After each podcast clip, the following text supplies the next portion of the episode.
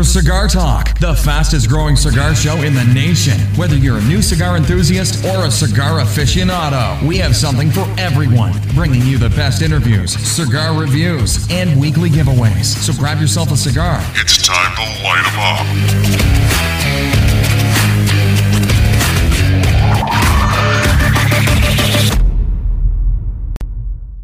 Hey guys, welcome back to Cigar Talk. I'm your host, Rob Jones. This week we have a great show up for you. We're going to start out with Bill Bender. You know him as the whiskey guy. He has his own show coming out later this summer called Bender Stag. He tours around the country checking out distilleries. He smokes a lot of cigars. Can't wait to get some of his pairings. And as always, we'll hear from some of our listeners. Then we'll hear from Doc Collins. He's a vet, patriot, and an author. And he smokes a lot of good cigars, drinks a lot of good whiskeys, so we'll get some pairings from him as well. And then we'll name our cigar of the week. And this week we're going to do something a little bit different on the giveaway. We're going to ask a question at the end of the show, and the first one to email us the correct answer will be this week's winner. Email us, you'll go to our webpage, click on the contact link, and send us an email. And whoever gets the right answer to us first will be this week's winner. So stay tuned. Here comes Bill. All right, for our first guest, we have Bill Bender. How's it going today? What's up, man? How you doing? Ah, man, we're doing good. I'm sitting back here smoking a cigar from Remember Cuba Cigars out of uh, Florida. I don't know if you ever heard of them, but man, they make some fantastic cigars. Do they? I've never heard of them. I gotta gotta check them out. Yeah, it's a real small boutique uh, cigar company, and I just got a shipment in today. Man, I love their cigars. We smoked them a couple of weeks ago, so I'll tell you how good they are. I bought 140 of them. You bought 140 of them. Well, they must be pretty damn good, huh? Heck yeah, man. I had to put my uh, extra humidor back into functionality because I didn't have room for that many cigars in my number one humidor. So Those are that's that's exciting times, man. When you Oh. always put a second humidor into play, you know it's business. Oh man, and my my backup humidor is like I'm guessing about six feet tall, and it holds probably about I'm guessing 300 cigars, 400 cigars. Love it. So Love it. It's great. You know, if you're if you're gonna be smoking cigars, you got to make sure you never run out. yeah, absolutely. That's that's when when hell freezes over. That's when I run out. Exactly. So, oh well, man, we really appreciate you being on the show, man. We love what you're doing. Uh, we see you on Instagram. I subscribe to your YouTube channel. Uh, we see you touring all over the country. Tell us about what you're doing as far as the uh, distillery uh, tour show. called Bender Stash. It's my last name. Stash, my stash of whiskey, and and uh, uh, my girlfriend is actually uh, when we met, she's a writer, director, producer. She was out of LA for a long time. Uh, she's originally from Florida. That's where we met.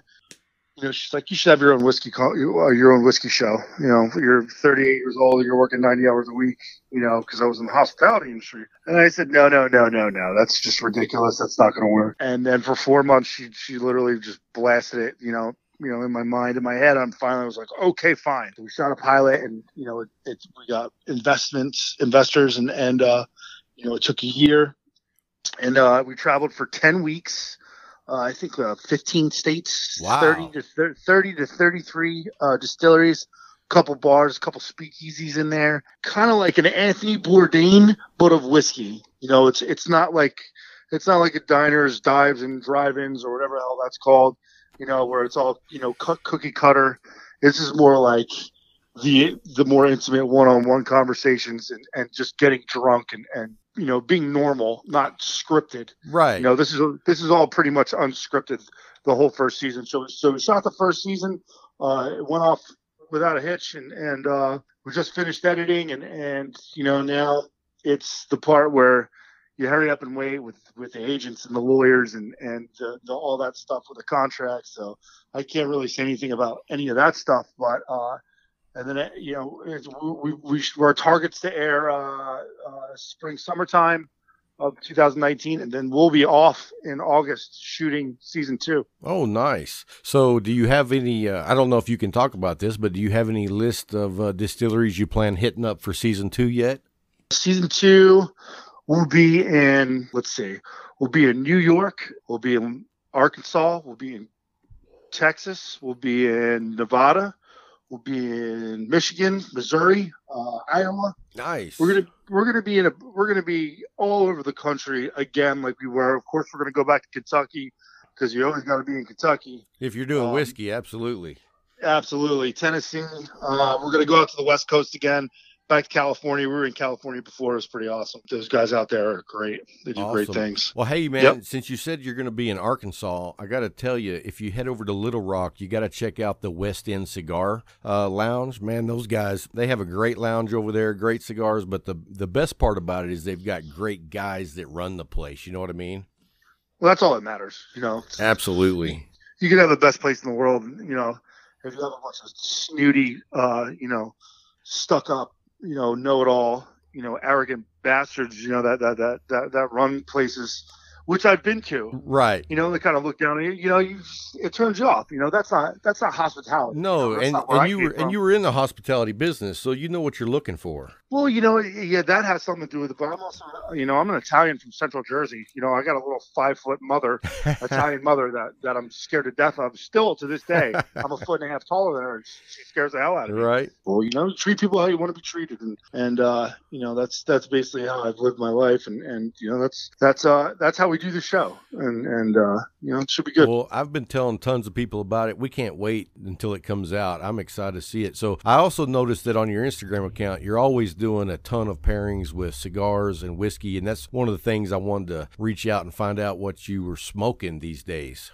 Well, since I, I hurt myself yesterday, we went over that story, but you know I hurt myself yesterday, and so I'm I'm actually drinking the most potent stuff that I have in my cabinet right now, which is the George T. Stagg Antique Series uh, from Buffalo Trace, and it's a 2016 release. Oh wow, and it's a it's 144.1 proof bourbon. wow, You're never an expert when you first start stuff. And I've been drinking whiskey forever, and I've been smoking cigars for a better part of 15 years. Um, so you know when you first start, you know you, try this and you pair that, and palates change. Your body's change every seven years. So what could tasted great seven years ago could be you know not that good now. Well, and also, I think that once you start, like for me, when I started smoking cigars, I'll tell you, I smoked a lot of trash, and at the time, I thought they were pretty good. But then because you didn't know anything. Right. else. And then when you start stepping up a little bit, a little bit, a little bit, and you start learning, you're like, I would never go back and smoke some of those cigars. Exactly, exactly. But you know, you wouldn't be where you are now if you didn't smoke them when you first started. So I've done, I did it too. But uh, so for for this one, for the George T. Stagg, which is so high proof, and and uh, you know, I did my testing over the years, and and uh, you know, you can't do a really heavy cigar, dark cigar with a light whiskey, or vice versa with the with the really potent whiskey and the heavy, you know, and the light cigar because they kind of one kind of cancels each other out. And so you kind of just want to get as close to flavor profiles as possible. But when you're drinking 144 proof whiskey, you know, you kind of have limited options. But the Andalusian Bull, the LFD Andal- Andalusian Bull, is probably one of my favorite cigars, and it's got this rich, chocolatey, peppery spice to it that pretty much goes well with any bourbon, single malt, any Irish whiskey you have. I mean, you, you could smoke that with a with uh, Wild Turkey Bottled in Bond or 101, or you could drink it with what I'm drinking now, or even with uh, my favorite pairing with that cigar would be uh, the Michter's Toasted Barrel Rye because it's like the campfire with marshmallows and it's nostalgic. You know, you, you, you have a flashback of when you're a kid camping in the woods. Right. You're like, oh my god! And then you know, it's it's it's it's, it's great. It's good stuff. Well, I I love any of those whiskeys or cigars that kind of have that nostalgia feeling to it. It just kind of gives you that relaxing feeling while you're enjoying them. You know what I mean? Exactly, exactly. So, and I, and we talked earlier today, and you know I have a couple of Andalusia Bulls that I've I've never actually smoked one, but I was talking to a buddy of mine, and he basically gave me the same profile you just said: the peppery with the chocolate, the smooth, the leather, and so I'm really looking forward to it. And a buddy of mine is coming over later, and he has an Andalusian Bull, so we're gonna both fire one of those bad boys up. Yes, man. Just let me let me know as soon as soon as you light it up. Let me know what you think about it. That's pretty much my flavor profile. You know, these days, uh, I don't really go too too light with cigars because smoking air, and plus, I, I drink so much high proof stuff that I don't want to say my taste buds are shot, but they're just acclimated to. Oh, I know, Such- I know exactly what you Yeah. mean, and you know, I I had to actually step back from the real heavy profile cigars so that I Mhm. could adjust my palate to enjoy the lighter cigars. Since I'm doing a cigar Right. show, I wanted to be able to talk about all different cigars. But that was me too. I used to smoke just the strongest, most complex, strong profiles there were. And since then, I've kind of backed off. But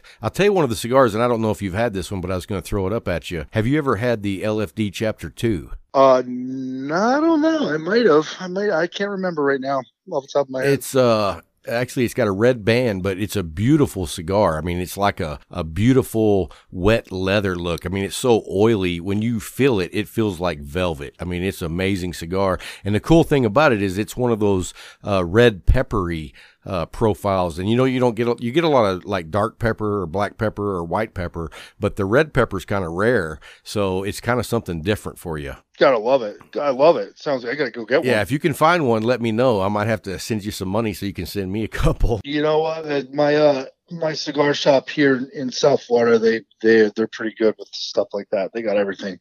So uh, That's cool, man. yeah. It's nice to have a shop where you can find whatever you're looking for. Yep, totally stumbled upon it one day. I was like, "What's this place?" And I walked in, and, and it was like, you know, you, hear the, the the golden harps and, and the, the the galleon horns and all the, the doves like, I'm- fly I'm out the here. door. Yeah, yes, bright lights. Right. I'm here. I made it. well, it's it's great to have a go to shop, man. I uh, have one here in Abilene, Texas, the Leaf, and if anybody has a chance to go by there, I mean, you remember the old sitcom Cheers? It's it's that home feeling that everybody knows everybody, and you just oh, that's great. you walk in and it's just home. It's your home away from home. You know what I mean? Yeah, mine's uh, it's called Smoke Inn. Uh, they have a couple different sites, but uh, the one on uh, the one in Boynton Beach, Florida, uh, that's that's probably the best one. Probably the best cigar shop that I've ever been in. But you know, again, I haven't been all of them, so I don't know. So many shops, so many cigars, so little time. Yeah, You told me about you had an accident playing golf. A lot of people might not know, but uh, you actually was you were on the pro tour at one time. I turned pro in 2007. Uh, I played a played a couple years, you know, doing the qualifiers for Honda Classic, playing on the mini tour. Yeah, I'm prone to prone to injury, and and a couple times that I hurt myself, I just it never really recovered. So it gets to a point where you know you go out and you shoot a great number, and then you're like, oh, I'm gonna win some money today, and then you know, 259s and and uh, 360s and 462s come in and, and you don't make a dime and you're kind of like okay i got to take a step back and reassess what's going on here because i can't be wasting my time. It was a great experience for you. absolutely. It was great. Wouldn't it was my dream man. I uh, you know my dream was to, to move to florida become a professional golfer. I, I won one tournament you know the, the short career that i had and uh, you know I, I met my goal you know i wasn't on the pga tour you know rubbing elbows with tiger woods or anything but right. you know that that would be an ultimate goal. but, You I'm pretty happy with uh, you know with golf. It's just something I love doing. And because of your love of golf, it gave you the opportunity to work at some great country clubs, uh, and that kind of got you into the hospitality business full time. And then you were telling me that you were doing uh, consultation work for other clubs and other bars for whiskey libraries. Is that right? I was designing designing uh, bars and bar programs and you know whiskey programs uh, and consulting for new places and places that were already already open. Uh, that's pretty much what I did because you know golf is during the day and and bartending was at night and you know my family was in the hospitality industry before I was even born. You know in the 60s and the 70s and and uh, I just kind of I was born into it. You know and uh, it's I kind of just took it took it real easy uh, when I got into it. But uh, yeah, just a good experience. It's it's it's relations, you know.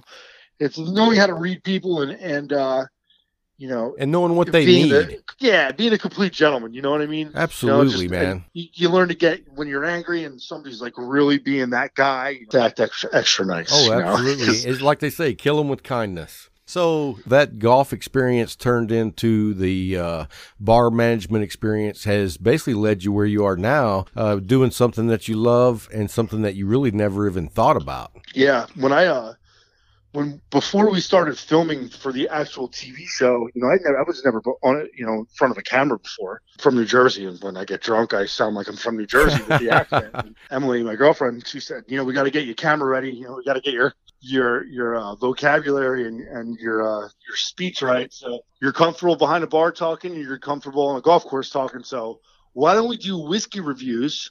on a golf course. And I was like, you know what? That's a great idea. So we went out and that's where we started doing whiskey reviews and and uh, we had some cigar pairings too.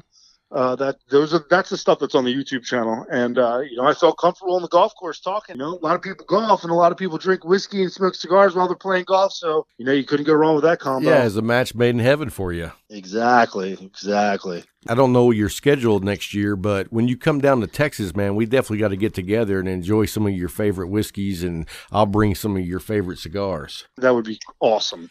I'd be, I'd be excited to do that. Well, you let me know when you're coming to Texas, and we'll definitely get together. oh, I'll definitely let you know. So, what you have anything coming up over the next few weeks? I know you're kind of like on your vacation time. So, I mean, other than re- recovering from your ankle injury. Yeah, uh, we have, we just have a bunch of meetings and, and conference calls. You know, nothing too you know flashy. I might be in Kentucky uh, or Tennessee uh, within the next couple months. Um, I actually want to pick a barrel. Uh, I'm going to do a barrel pick of whiskey uh, for the show. It'll be a Bender Stash barrel pick. Oh, nice. Probably about 100, 170, 180 bottles. You know, nothing crazy, but uh, that's something that's that it's going to be a really big thing. So I'm just sitting and waiting, just hanging out. Hey man, well let me tell you, I, I think what you're doing is super cool, and I I love the fact that you've had a good amount of success, and that you're still this everyday average Joe. You know, you, you know a lot of people it goes to their head, and they kind of start you know thinking they're somebody cool,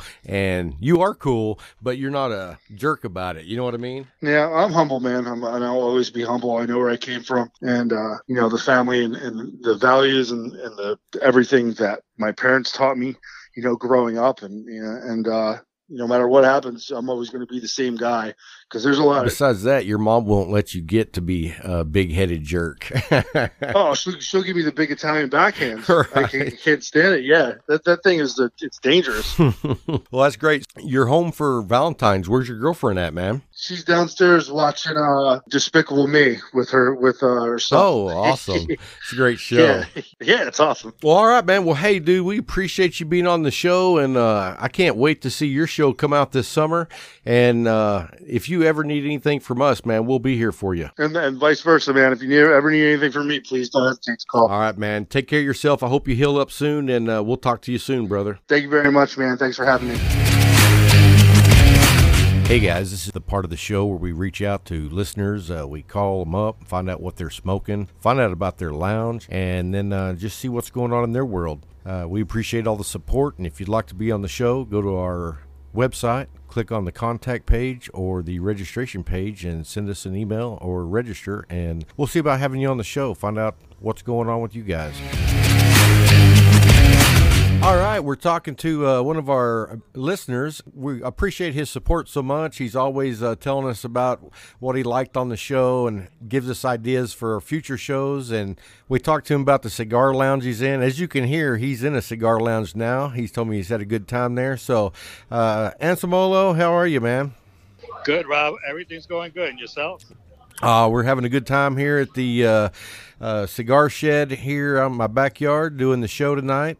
And we wanted to give you a call and just tell you that we appreciate your support and find out what you're smoking tonight, man. Obsidian Robusto. Uh, that's a good smoke. It's uh, definitely not for the faint of heart, as I told you once before. Yeah, it's good, man. I it, I tried it like about a year ago, and I fell in love with it. You know. Yeah, it's a, it's full blown. When they say uh, full body, I think it's full body and then some. Yeah, and you know what? It's a smooth smoke.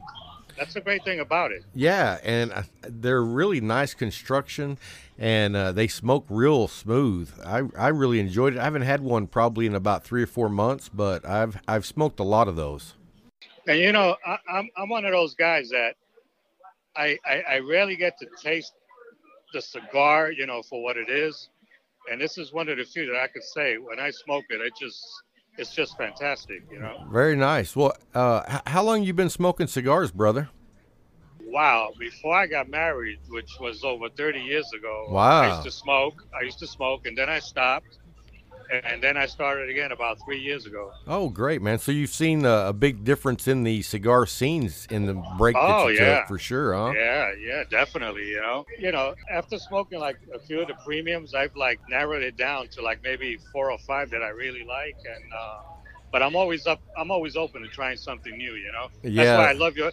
that's why I love your Instagram page because anyone who wants to start smoking, all they have to do is look, at your page, man. you could just close your eyes and just point to whichever one. You know? Well, I appreciate that. I do. Uh, I try to get around the line of cigars, and I, I mean, really, I just like to try just about everything. So, uh, I enjoy finding that new cigar that I haven't tried before that I really enjoy. Well, that's the fun of it, you know. Absolutely, man. That, that's what makes cigar smoking so great. That you know, there's never that one because there's so many, you know, and, ev- and each day it's like more and more, and, and you're wondering where they're all coming from. And it's like an endless world, you know, which is great. Oh yeah, and I'll tell you, even at my home shop, our home shop uh, humidor is pretty good size. I'd probably say there's around 250 to 350 different facings, and so Yeah. I go in there and I, you know, you tend to go to what you already know that you like, but then Right. sometimes I would just walk around aimlessly looking at the different cigars, reading about them, and go, you know what, I'm gonna try this one today. So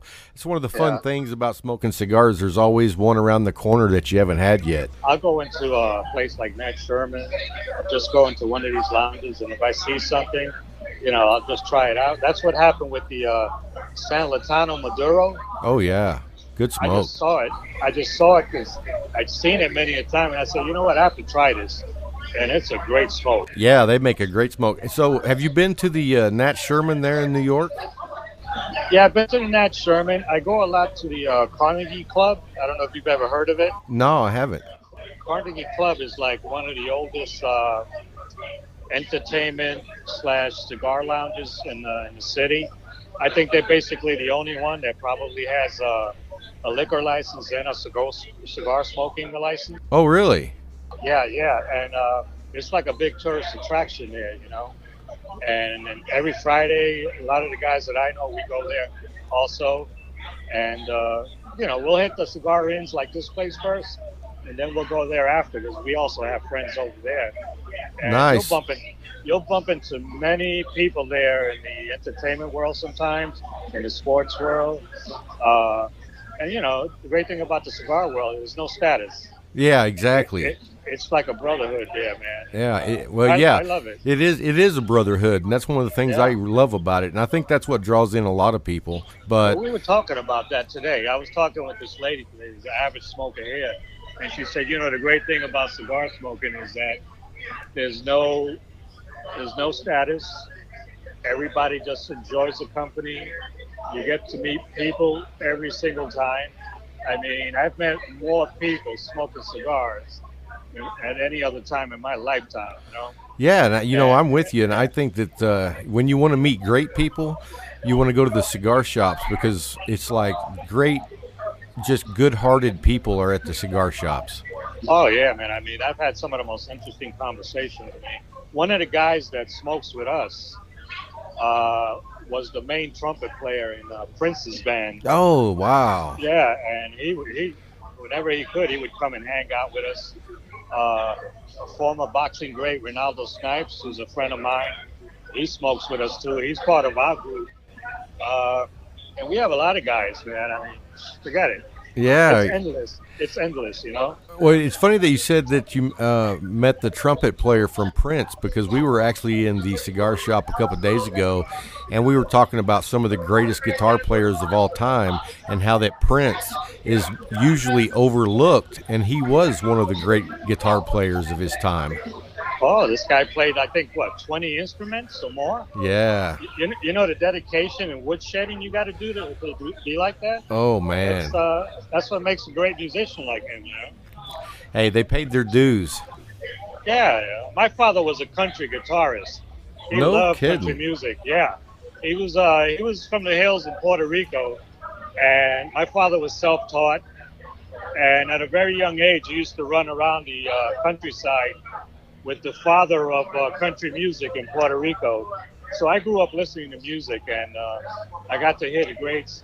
My father's favorite guitar player was Chet Atkins. Oh, very good. Yeah. Oh, Love man, Chet Atkins. And, and Roy Clark, you know. Oh yeah, Yeah. he just passed So- away, man. So yeah. Yeah, I know. Great Uh, loss. I got to go see Roy Clark's ranch up in north uh, east Oklahoma probably about 15 years ago, and I tell you what, it was something to see. yeah. But uh, you know, they- country music, uh, country music is like family. You know, well, that's it, it definitely it definitely does bring people together, and especially for me, the older country music. You know, yeah. of course, I'm, I'm an old bit- guy, so Well, you know, we we grew up when the music was great. exactly. You I, know, I, mean, I try not to offend any of the young guys by talking about how great the music was back in the day. But I mean, back in the day, people were actually musicians. You know what I mean? Oh, of course, you know, it was all life experience. Oh, absolutely. You know, and uh, you know, Willie Nelson, man. I mean, I can't say enough about this guy. Oh yeah, Willie's great, and my favorite What- of all time in the country music industry was Merle Haggard. Oh yeah, yeah, that was a great loss too. There. Oh yeah, but you know my my taste is all over the place because my other favorite band is I always tell people it's from Merle Haggard all the way to Pink Floyd. Yeah, we used to have a, a place called the Lone Star Cafe here back in the day, and I used to live there a lot on Thursday nights because all the great country bands would come there. You know. Oh, that's And, awesome! uh, You've probably seen a lot of great ones, huh? Oh yeah, uh, Sleep at the Wheel used to constantly come into town and play there, Wow. and that was al- and that was always a treat. Uh, Marshall Tucker was supposed to have come one time, and uh, I had to work that night, so I never I never made it. You know.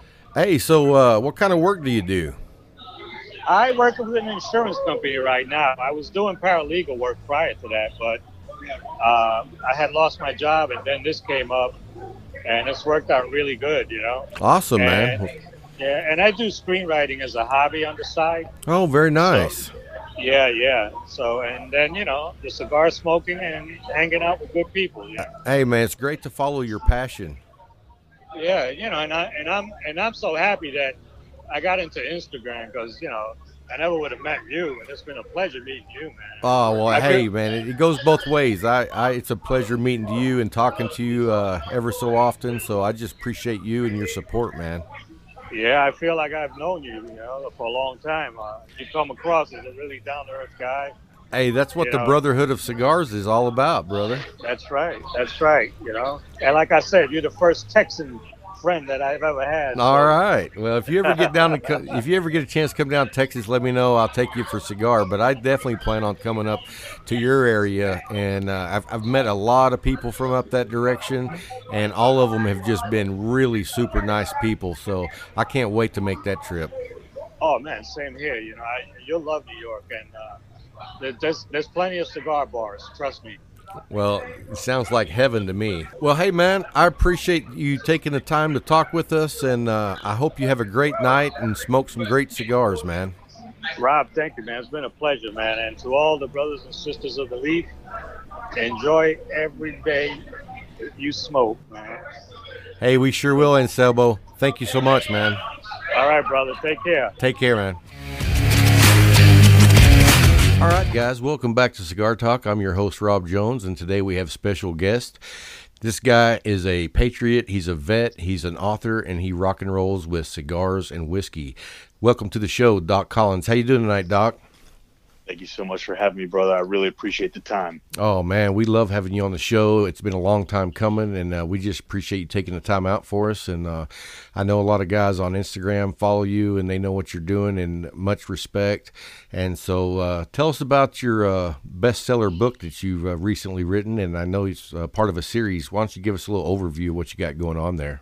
Uh, well, well, thank you. I appreciate that. Uh, the the appreciation for my services uh, also appreciated. I was glad to be able to serve. Uh, I was a, a medic in the army for six years, kind of late to the party, but never without a drink in hand.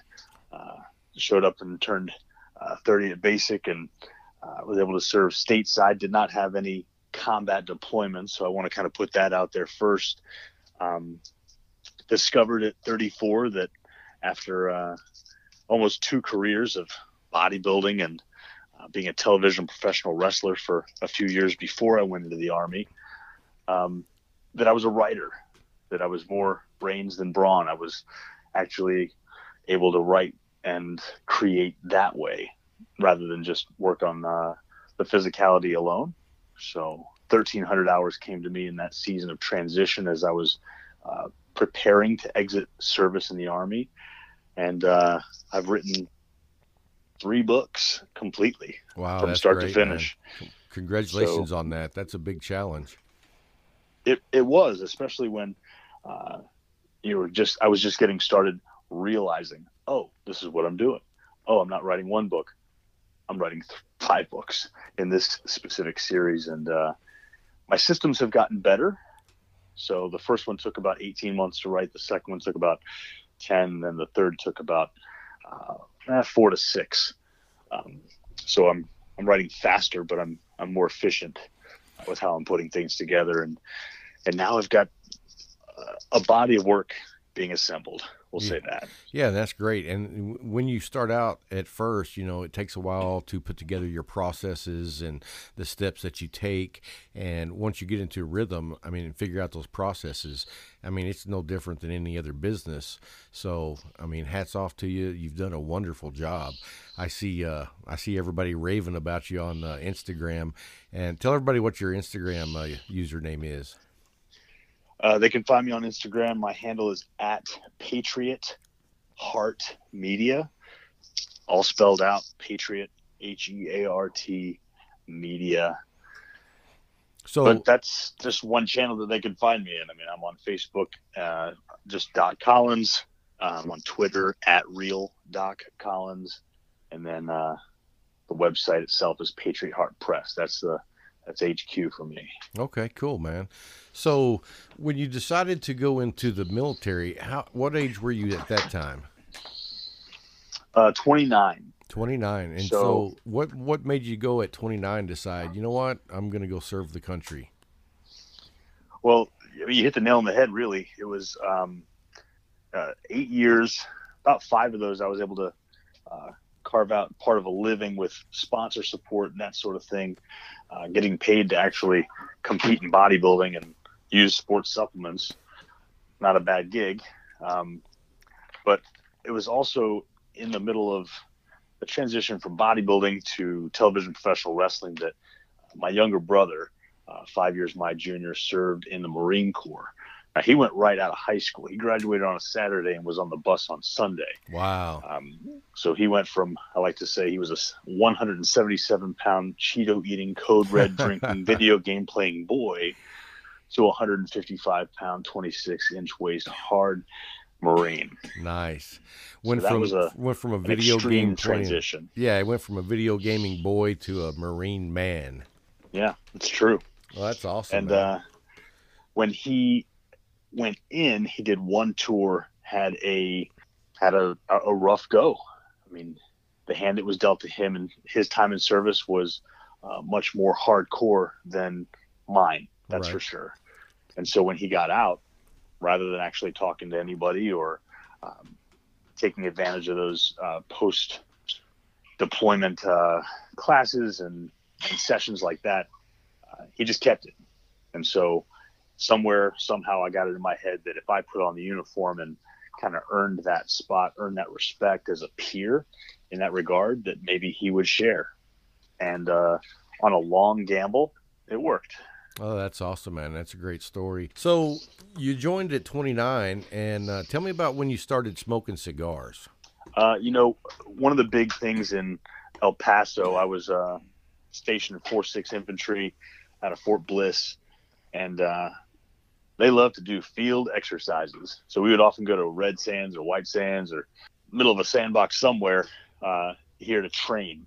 And that could be anywhere from a long weekend, 11 days, 20 days, 28 days. Maybe they like to cap us off before they had to pay us uh, family separation pay at a month Right? government knows what it's doing uh, when it comes to that holding holding dollars. Um, but yeah, we were out in the field, and uh, I, I definitely wouldn't. I wasn't one of the guys that was going to smoke cigarettes. Um, uh, being a medic, I needed to be somewhat of an example, but uh, some of the senior NCOs and officers would uh, let Doc kind of hang with them a bit, and uh, they were enjoying various degrees and qualities of cigars and and I and I guess I got a little a sampling Oh, while I was in, and then uh, when I got out, I took a job uh, writing as a staff writer with Coastal Palette, Coastal Lifestyle, and uh, Gulf Coast Bride magazine between Mobile and Destin uh, immediately post service, and that was where I was at when I got exposed to the most um, diverse cigars, and that's where I figured out that I like Cuba, I like those uh, those medium to heavier smokes, but again, I like to punch instead of chop. A lot of guys just you know hacking their cigars up and getting a huge draw, and I'm like, well, I don't want the the flavor to be masked by the heavy, heavy, heavy smoke. So Right. uh, I just take my time with that, and I learned along the way uh, by being a being a, a writer that was invited to to review different uh, whiskey and wine bars and, and things like that. So Oh, that's awesome, wait. man. I'd wake up to text messages from the publisher saying you got a wine tasting at 4:30 at this place, then you got to shoot over to this place, and you got a, a, a spirit sampling over here, and don't be late. I need 600 words by midnight. Wow. Okay, okay. So you just go do what you got to do, brother. What are you smoking these days? Because I saw some pictures of you on Instagram the other day, and it, it looks like you're smoking a log. It's a huge cigar. Yep, those are the uh, Asylum 13s. Um, they are. Let's see here. I reach into my humidor here. Let's see where I got. Yes, the Asylum 13, uh, 80 by six. Wow. So 80 by Yeah. 6. That's a huge cigar. it's heavy. Um, been enjoying the uh, CAO Flathead 770s. Those are good smokes. I, I haven't Those had are the fantastic. I haven't had the Asylum, but the uh, 770, and actually, I usually smoke the 660 if I have those. Uh, Mhm. That 770 is a little bit big for me, but the 660 has definitely been one of the cigars I enjoy from time to time. Another one I'm on is uh, Black Label Trading Company. They have those Last Rites. The last it's a dark, it's a dark, dark wrapper. Um, that's a that's a good taste. So I've been hearing a lot um, about their cigars. I haven't had the privilege of smoking any of them yet, but they are definitely on everybody's pages, and just I've heard a lot about them. So I have been on the lookout. I just haven't found them yet. Yeah, when when you do, you'll you'll take your time with it, and you'll probably get, you want to grab a couple. I usually always grab at least two of everything. I like your style. I went by the shop uh, yesterday and picked up a couple of uh, Andalusian Bulls from LFD, and I've never had one, but I've been seeing them everywhere. The hype's about them, so I wanted to check those out. And uh, a good buddy of mine over in Arkansas, Viking, was telling me about what a great smoke it was, and he was exactly right. It wasn't like real bold and overpowering, but it had some very nice complex flavors like uh, red pepper, some dark chocolate, some leather, some earth. Anyway, it was a real good smoke. I was impressed with it. I'm, in fact, I'm uh, actually I just finished it up right now. Outstanding. So I like that you have a Viking in, in uh, Arkansas. Oh Good. man, he's he's a great dude. If you've seen him, you'd know why they call him Viking. He's got this big beard, and he's always got a cigar in his hand, so it definitely fits him. I know the type. Yeah, he's a he's a real good dude. Uh, so tell us about what you got coming up for uh, your book. Uh, well, I've just been in the process of booking live uh, speaking speaking events and signings. So I've I've long appreciated uh, the time and what it takes to complete a project, let alone go through the arduous process of editing and then actually publishing the project.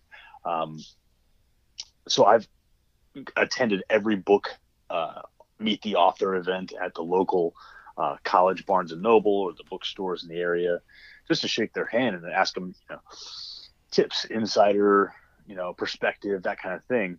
And now I'm going to have the opportunity to be on the other side of the table and shake hands with people that have read my book or or avid readers in the genres that I'm writing. Um, today I went live and got to share that a major publishing house reached out to me um, requesting a submission. Now, that Oh, doesn't man. happen.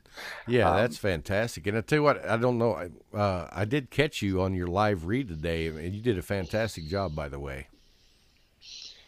Well, I appreciate that. You know, I through the the hack that I learned before it was published, I decided I was going to read a chapter live on Facebook Live every week for a while to gain context of what the audience was responding to. And one of the big things that they said was, "Hey, when the audio version uh, comes around, you got to do the reading. Nobody else can read this for you. This is your story. It needs to be told in your voice." Yeah, and you So- know, whenever we first met uh, a couple of months ago, after hearing you on a live video, I reached out and was like, "Man, you got to start doing a podcast. You got that golden pipe voice. You need to be doing something where people can hear it." We'll get there. We'll get there. There you go. So you've got the book thirteen hundred out, correct? Roger, it's been out uh, since 9 December. Uh, it's hit a few uh, bestseller lists within the Amazon and Author House um, framework and uh, sold out of the first run sent to Amazon. So that's uh, always a good sign. Yeah, and I think we're over over a dozen five star reviews now. The big, I guess, work now with the marketing is uh, simply reaching out to the veteran and mill spouse community, first responder community, and connecting with book bloggers, people that write about what it is that they're reading, or uh, specifically in the PTS management space, people that are new to being partnered with somebody that's going to deploy or has deployed or is deployed, and then just offering them a free copy, a free e copy of the book so that they can consume it and go, hey, this either has value, adds value to to my life specifically, and I would love to share it with my audience and maybe even leave a review. So I am steady in the in the inboxes of uh, our nation's heroes, uh, not just and not just American, not just stateside, but all those that support freedom. I've got a I've got a fantastic following in in the UK and uh, and in England and uh, little hot spots, Glasgow and Dublin, and uh, it's cool to see the people, the pockets of people around the world that the analytics come back from Facebook saying, "Hey, you you're hitting a nerve here. You're popular here." And I go, "Oh, popular." Yeah, and you know, freedom's popular in a few places like that. So. Yeah, and it's crazy with the internet uh, taking a product or a service, just taking it worldwide. Uh, I am often just overwhelmed at how many listeners to the show we have in the UK and even like in China and uh, down in Australia. So, yeah, it's, it's kind of eye opening to see just how far you can reach people uh, na- uh, worldwide. yeah, it, the internet's definitely opened up the crimp in the hourglass, and uh, you know, it's it gives me a lot more perspective on uh, how great the early writers uh, must have been to earn their renown, because people had to either get in a a buggy or you know travel somehow differently than we can just with uh, picking up a, a mobile device and communicating that. So Yeah, I've Definitely. actually uh, talked to uh, a good friend. Well, he's become a good friend uh, just through Instagram and the podcast. Uh, he's in the UK. His name is uh, Andy McIntyre, and he's always chatting with me back and forth, and it's, he's giving me information, and I'm giving him information. So it's great just to build relationships with people halfway around the world. I, I find that very intriguing. and then have a conversation while you're smoking your cigar on your back deck Right. and you're maybe closing off a work day and they're starting their day and they're in another country. That's that is terrific. Yeah, it's really cool. So when will we see the release of your next book? That's a tough question. Why did you ask me that? well, because you know, I'm sure that all your fans are asking you the same thing. so it's interesting. Uh, I've, I've dedicated myself to uh, the craft and the study of self-publishing uh, over the last two years. Uh, really plugged in with Tim Grahl, who has helped more authors become best-selling authors than anyone else in the business. Uh, also plugged into Self-Publishing School, run by Chandler Bolt. Uh, it's an excellent program. If you're an aspiring author or writer, I would definitely recommend it learning the different demands of genre readers, I've jumped into the pool full of sharks because the romance genre reader is the most voracious consumer of material. They read at a higher rate than any other uh, sci fi, mystery, drama, thriller, horror, any of those other categories. The romance reader uh, reads at a rate of right now it's about 13% more than the next most popular genre, which is uh, sci-fi. Wow. Sci-fi, that's right. Sci-fi mystery is the next one. So, um, knowing that they are going to be demanding, I went into it knowing I had my work cut out. Thankfully, I'm entering the market with three books already created, already produced and just need to go through the editing and then the final uh, publishing, production, post production okay. uh, side of it. Great. So, so we got can some you got some material in the bank. Yes, and we can expect some uh, some easy copies coming out. I call it easy, the easy copy is going to be like the first draft that's been through uh, an editing process. Um, I in my head just got beware the ides of March because March 15th I'm going to start rolling out some free e copies of that that will be pre-production, and then if we can get a uh, a proper team on board to produce the actual physical product, then by mid-April we can expect 1,400 hours to be on bookshelves and in people's hands. Oh, that's awesome, man. So let me ask you this question that some of your fans might be wanting to know. Where do you draw your inspiration when you're writing? From a number of different places, and that's a great question. I simply observe. I watch, I look for details, I listen to stories, I take little bits and pieces, and then I craft it around. It's like the wrapper of a cigar. Very nice. You've got the you've got the meat, you've got that that that bulk, that core which would be the principles and the message of what needs to be communicated.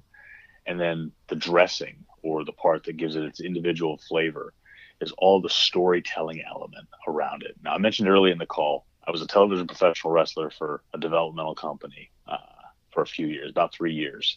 And I have to give a lot of the credit to those that trained me uh, because growing up a song and dance kid, I know I put myself out there now. Yeah, you I grew are. up a song and dance kid. yeah, um, I learned how to how to communicate a story with a certain with certain direction. But in the world of television professional wrestling, it is telling a story uh, that is much more improvised than the audience often gives us credit for. Like, oh, it's all fake, it's choreographed, it's this, it's that. People have their opinions and they have their speculations, but professional wrestling isn't about wins and losses. Any pro wrestler from the back would tell you the guy that remembers his wins and losses is not a storyteller. Gotcha. And so taking the pacing, what I learned leading up to and building and creating context, and then really, really displaying, putting out uh, conflict, and then having hope spots, false finishes, all of that, it all works into the craft that I'm at, I'm still working at. Um, this last, I guess, December, I really had to dig back into 1400 hours to make sure I was prepared to send it off. And, and early on, I, I would, I would say, Hey, the first one, boy meets girl, you get the, you get the idea. The second one, oh, the second one really sucks. And, and I would say that? that? because it's hard to read. It's hard. It's a hard time. Uh, with, without the audience having context, the female protagonist in 1300 hours uh, she's a flight nurse. She's the service member. It's not GI Joe saving a damsel in distress. Gotcha. This is the female lead is the service member, and she takes our combat wounded from the battlefield to the next echelon of care. She sees the worst of the worst. She's the first one to have hands on them, moving them till um, I guess the the longer term care uh, or surgery can be provided. Um, that's been her life from very very early on. And then the male protagonist is a B-list celebrity athlete. He played professional baseball for a couple of games. Then he loses the wife of his youth. Rather than pursue professional baseball, he opens a physical therapy practice in Richmond, Virginia. And the two meet because he takes care of Ava's hips because she's a runner and she's she's always in pain from running. So I got um, you. Yeah.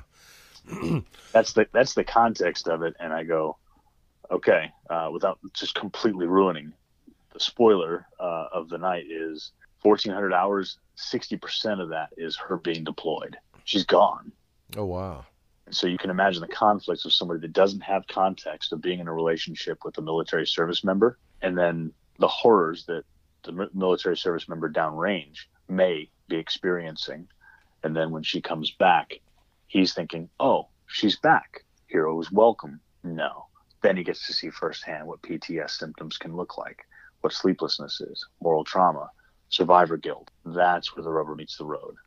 And so, in reviewing back in December, I came to a realization at the end of 1400 hours would have really left some people maybe going to the clinic to check themselves in because it was that it was that bad. So I decided I would shift a little bit of the chronology from 1500 hours into 1400 hours, so a little bit of data sharing, if you will, and then pick it up. So I always said 1400 hours is going to suck. Well, but 1500 like, hours. sounds like a, a, a, a big piece or actually a lot of moving parts to bring back together. you get it. Yeah, yeah. It sounds very interesting to me. And you're planning on doing how many books total? It's going to be five, is that correct? So we're just talking the 1300 hours series, 1300 through 1700. 1700 hours, anybody that doesn't know 24 hour time, 1700 hours is five o'clock. It's quitting time. It's a good place to stop. Oh, very And nice. so when so when I was mapping all this out, when I say mapping it out, I mean I get a chalk block, a big cardboard paper, and I am storyboarding everything. So I've got the entire I know what the last line of the last book is going to be, oh, wow. but I have to fill in the framework. It's like a big puzzle. So if you've ever as a child put together something like a 3 or 5,000 piece puzzle, imagine being 36 years old and putting together a 4 million piece puzzle because that's that's that's what I have created for myself, and I couldn't be more excited. I got to tell you, when I began the process, and I was aware that I was on to something, I would stay up until two in the morning, and then I would have to tell myself, "Look, you've got PT at six in the morning. Put it down, get some rack, and come back to it tomorrow." And I always walked around with the legal. And you asked me where my inspiration comes from, and many of the inspiration uh, that I got was contextual with what my brother was able to share or what I heard from other service members while I was in, what I observed while I was stories that I overheard. And because I'm not putting at the front of it or on the title based on a true story, it's just story. Well, I'll tell you what. I tell you what makes me want to read your books is the passion that you put into them. The passion of not being able to go to bed until two in the morning, get up at six, do your routine, and then go right back to it. That's not something that you know your average Joe wants to do, but you're putting in the passion and the work behind it, and that's impressive to me. And that relays something that would interest me. Respect. I appreciate that. Oh, yeah, absolutely. Um, I mean, when I when I see someone that passionate about it, it's contagious, and it makes me say, "Wow, if he's that passionate about it, it's got to be something that would interest me." Because I'm super passionate about the whole cigar industry. Carry around your notebook because that's something that I do. Is I carry my notebook around, and I mean, lots of cigar smokers have great ideas for my show, and so it's kind of like I get to share my passion, and they get to share their passion to make something special. You know what I mean? Absolutely. 100%. and so just the passion that I have to supply uh, information to other cigar enthusiasts or uh, cigar aficionados, even uh, I can see that you're passionate about what you're doing. So I mean that really sparks an interest in me, and I'm sure lots of your fans see what you're putting out there and what you. Uh, you know your passion of throwing it out there together and then you know a lot of people don't know about all the work that you're doing behind the scenes because they don't really see that part so we appreciate you sharing that with us as well Hundred percent. I figured that if I don't feel it, why would anybody else? So I'm not emotional and committed, then I can't expect my readers to be that way. Um, when I began reading a chapter live every week on Facebook Live, the feedback that I got was, "You can't do that." When I heard your voice crack, I knew what you were doing. If you if you cry, I'm going to cry. I mean, the comments in there but what what i was sharing and i and i honestly rob i can't i cannot begin sharing a specific point that touches that you know that soft spot in me i can't share that with somebody out loud without getting choked up in the same places whenever i read the chapters that have those hard-hitting moments aloud whether i'm by myself or if i'm reading for an audience i'm going to get choked up because that stuff matters absolutely Um, man and you know it's real it's very real. In fact, it was so real. Uh, just the other uh, week, I was at a Starbucks at a, you know, that long community table that they often have. I was at one end, and a, a well-dressed older gentleman was in his sport coat and speaking with another woman there. And he looked down the table at me, and he he stopped what he was doing, and he says, "Young man, are, are you okay?" And I said, "Oh, oh my gosh, I, I didn't realize I was in my space. I was in my in my spot. I was in my zone." And I looked up at him and I said, "Yes, sir. I'm a I'm a novelist, and my characters are really going through something right now. oh wow I'm just fine." And he, okay, well, I just wanted to check on you. I thought very thoughtful, very kind on his part, but I was literally I was crying in the coffee shop when I was in Alabama, the the baristas knew. They were like, "Mr. Doc, are you all right? Is can we get you another coffee?" I mean, they were aware. Right. Whatever I was going to put down, it was going to be heavy. Oh, that's awesome, man. So before we go, give us uh, give us a good cigar pairing with either a wine or a whiskey that the listeners can take away and uh, give it a try themselves. Well, okay, now all right, now we're fun. Now we're in the in the fun zone. Right. Um, so I love the Dura um, with a red wine. Now I'm going to sound really dumb and fancy here at the same time. Um, been bigger on Australian wines. There's a 19 Crimes uh, red, but if you can get your hands on a Chateauneuf-du-Pape with Maduro, you're going to be loving life. That is, a, to me, that is a peak luxurious type pairing. Um, on any given evening, I will go for a walk down Duke of Gloucester Street, which is the main Colonial Williamsburg uh, walk. That's you know from one end at William and Mary College to the Capitol at the other end, 1.1 mile sweet little cobblestone walk. And I will enjoy one of those 770s or an Asylum 13. And I'll have a Stillhouse black bourbon, or like I'm drinking neat right now, a Lead Slingers Thin Blue Line bourbon whiskey. A Lead Slingers is produced by um, another veteran friend of mine, Vinny Vargas, uh, Rocco. He's one of the co-stars on the Mayans MC and one of the co-creators of Lead Slingers Bourbon. You got to check them out if you haven't checked them out. That's another veteran-owned uh, business that I highly, highly recommend. Yeah, So definitely have my- to check that one out. I hadn't heard of that one, so definitely something I'm going to be looking for. Lead Slingers. Lead so Lead Slingers. Slingers whiskey. I like that. Um, so Lead Slingers and either an Asylum 13 or the Flathead 770s. That's a good place to be on Well, I tell you, I read an article last night that uh, the quarterback for the Panthers, Cam Newton, actually just opened up a high-end cigar club in Atlanta. So if you get down that way, you ought to go check it out. Let me know what you think. I saw some uh, photos of the lounge, and it was pretty spectacular.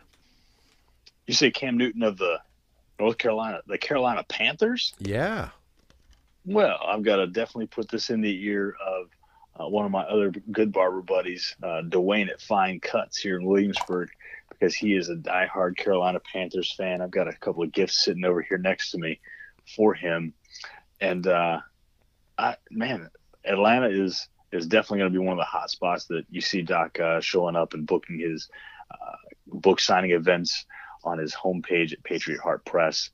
Uh, Well, I tell Atlanta, Nashville, Yeah, and Check I tell out. you, Atlanta has really surprised me in the cigar community because I believe uh, three weeks ago we did an interview with uh, Roland Cigars, and it's a couple of uh, brothers of the Leaf that uh, have a mobile cigar lounge.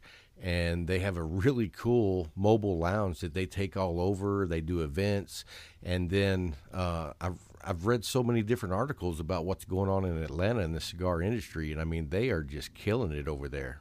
I just love seeing good people win. Yeah, isn't that great? I want, yeah, send me the link. I, I, know who that I- guy is. yeah, I definitely great. will. Uh, it's actually uh, two guys, good friends, and it's Dirk and Mozzie. I'll send you their information when you get down to Atlanta. You got to go by and tell them I said hello. love it. All right, man. Well, hey, we appreciate you being on the show, and I'm sure me and you's going to be in contact uh, over a long period of time. I look forward to things to come for you, brother. I really appreciate you. Thank you for your time. Have a great night, and we'll talk soon. All right, man. Take care, brother. Okay, guys, the cigar of the week is going to be a special one. Uh, I just smoked mine the first time this week. It's the Andalusian Bull from LFD. I love the cigar. It was uh, definitely a medium profile. Uh, good smoke, good construction. Had some red pepper, some chocolate, some leather, uh, earth tones. Anyway, it was a great cigar, and uh, the lucky winner this week is going to receive the Andalusian Bull from LFD. Now, in order to uh, win this week, uh, you need to send us an email with the answer to this question. Two weeks ago, we gave away a hat with a sponsor's name on the hat, and it's a nonprofit uh, organization. They donate to uh, St. Jude's and the Philadelphia Children's Hospital. So if you send us an email and tell us who that sponsor was, we're going to send you this Andalusian bull from LFD. Anyway, guys, I hope you enjoyed the show. I know we always do. And uh, if there's any questions you have, shoot us an email and we'll get back to you as soon as possible. Until next week, stay smoky, my friends.